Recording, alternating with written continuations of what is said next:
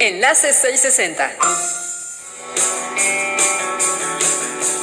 Ciudadanos seiscientos sesenta, con todas las voces, bienvenidas, bienvenidos a esta emisión especial en el marco del Día Mundial del Aire y también el Día Mundial de la Agricultura.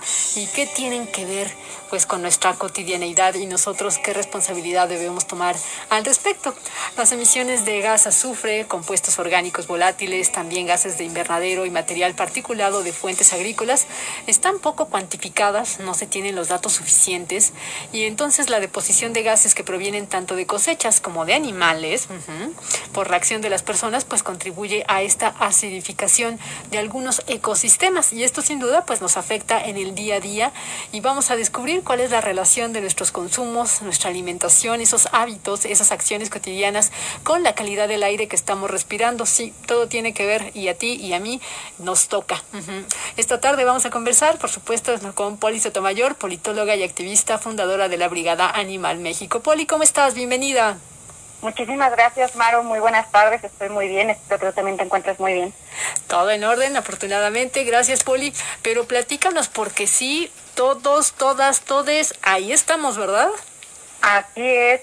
Fíjate que es un tema que a mí particularmente me parece que es muy interesante, muy apasionante, pero uh-huh, sobre todo muy, muy urgente, porque creo que estamos enfrentando una emergencia climática, estamos enfrentando diversas problemáticas pandémicas, de salud, políticas, económicas, y a veces no nos preguntamos, bueno, ¿y todo esto qué tiene que ver con lo que como? ¿Qué tiene que ver con la agricultura? Entonces, el día de hoy quiero platicarles un poquito de esto, justamente, como bien acabas de decir, en el marco del Día Mundial de la Agricultura, que acaba de ser el nueve de septiembre, ajá, y el Día en contra de la Contaminación del Aire, que fue el siete de septiembre, y cómo es que está directamente relacionada la agricultura con la contaminación atmosférica, y además del especismo, el especismo entendido como esta forma de discriminación y de violencia sistemática que implica eh, pues diferentes formas de opresión, de explotación hacia otros animales de otras especies.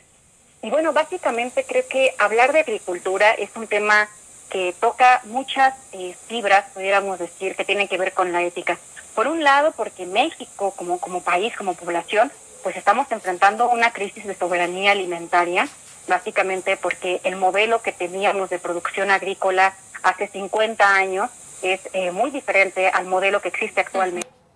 Tiene todo que ver con un sistema de tratado comercial con los Estados Unidos para la producción ganadera. Esto significa que en algún momento de nuestra historia en México, eh, los mexicanos dejamos de producir nuestros alimentos para empezar a producir alimentos para los animales presos en las granjas, y que además estos animales después son vendidos como cadáveres, como carne, tocino, etcétera, para Estados Unidos. Y entonces lo que sucede es que en lugar de alimentar a nuestra a población, estamos alimentando a estos animales que se encuentran en estas condiciones deplorables, que son explotadas simplemente por su condición de especie, y que no nos estamos haciendo una pregunta central, que es ¿para quién se siembra? Porque básicamente esto quiere decir que en lugar de estarnos alimentando a nosotros, estamos sembrando para otras especies, pero además para intereses comerciales extranjeros, porque además los grandes explotadores del campo que se encuentran en nuestro país, pues son grandes empresas monopólicas como es Nestlé, como es Cargill, como es Coca-Cola, porque recordemos que Coca-Cola no solamente vende bebidas, uh-huh, tienen también una buena línea de productos que son, eh, además chatarra, cabe mencionar, bastante malos para la salud, pero que son de botanas, etcétera. Y bueno, no solamente para eh, los extranjeros, porque también sucede que tenemos empresas mexicanas como Bimbo, que explotan bastante a los trabajadores del campo. De otra manera, pues como este un producto puede ser tan barato, pues es porque está súper abaratada la mano de obra.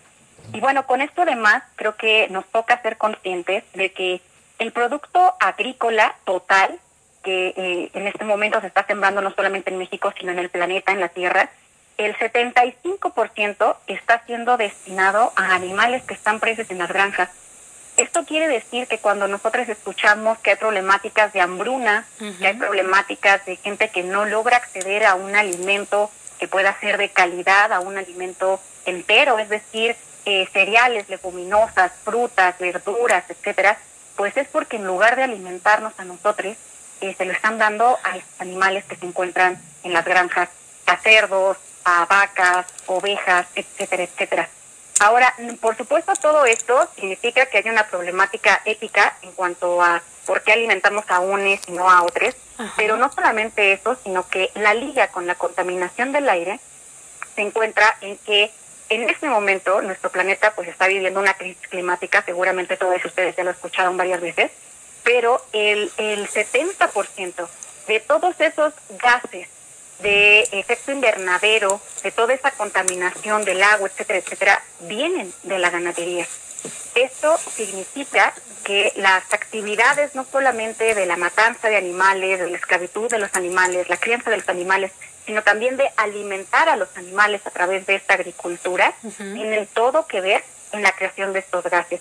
Para que esto quede más claro, me gustaría explicarles un poquito, porque a veces cuando escuchamos hablar de gases de efecto invernadero, ajá, solamente escuchamos sobre el C O dos o el dióxido de carbono, que es, ajá, como el gas famoso, ¿no? Ajá. Pero lo que no sabemos muchas veces es que existen muchos otros, como el óxido nitroso, que tiene un potencial hasta noventa y cuatro veces mayor de ser un gas de efecto invernadero que el C O dos, pero también está el metano. El metano es un gas que el setenta por ciento de sí existe a través de lo que es la agricultura, es decir, la creación de alimento para los animales que están en las granjas y además la fermentación entérica. Que fermentación entérica es la forma bonita de decir, pues, las cacas de las vacas, las cacas de los cerdos, las cacas que tienen las gallinas en las granjas, etcétera, etcétera. Entonces, lo que nos encontramos es que cuando empezamos a revisar el análisis que se encuentra en el I P C C y en otros estudios respecto a la contaminación atmosférica, pues el culpable, por decirlo así, mayoritario de la contaminación del aire es la industria ganadera.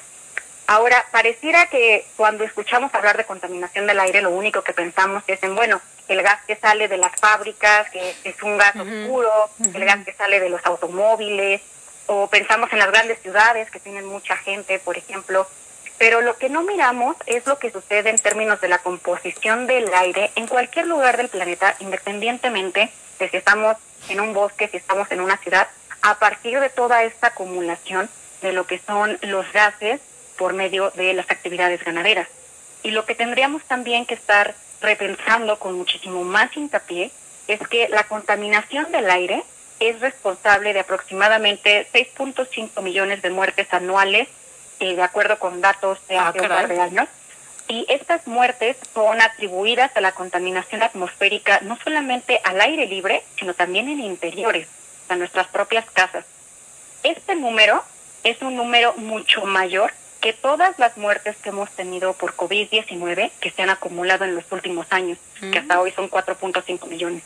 Esto significa que la contaminación atmosférica es mucho más mortal que el COVID diecinueve y además una multitud de estudios muestran que la exposición a la contaminación del aire está asociada con un mayor riesgo de infección y muerte por COVID diecinueve y otras enfermedades también que son respiratorias. Y a pesar de esto, las medidas que tenemos frente a la contaminación atmosférica son escasas y la información al respecto es insuficiente. Esto quiere decir que tendríamos que estar muchísimo más concentrados en dejar de contaminar que en vacunarnos. Claro, claro, tendríamos que eh, abrirnos a, a las opciones que hayan estado siempre, no solo de ahora, ¿no? Exactamente. Sí, y bueno, además habría que también darnos cuenta de que nos surge una intervención agresiva y radical debido a que el número de muertes causadas por la contaminación del aire va en camino a aumentar cincuenta por ciento en los próximos veinte años. Cuando nos preguntamos quiénes son los responsables de esta contaminación atmosférica, pues seguramente vamos a escuchar que son los combustibles fósiles, la minería, las fábricas. Sin embargo, el número uno, la medalla de oro, es la industria ganadera.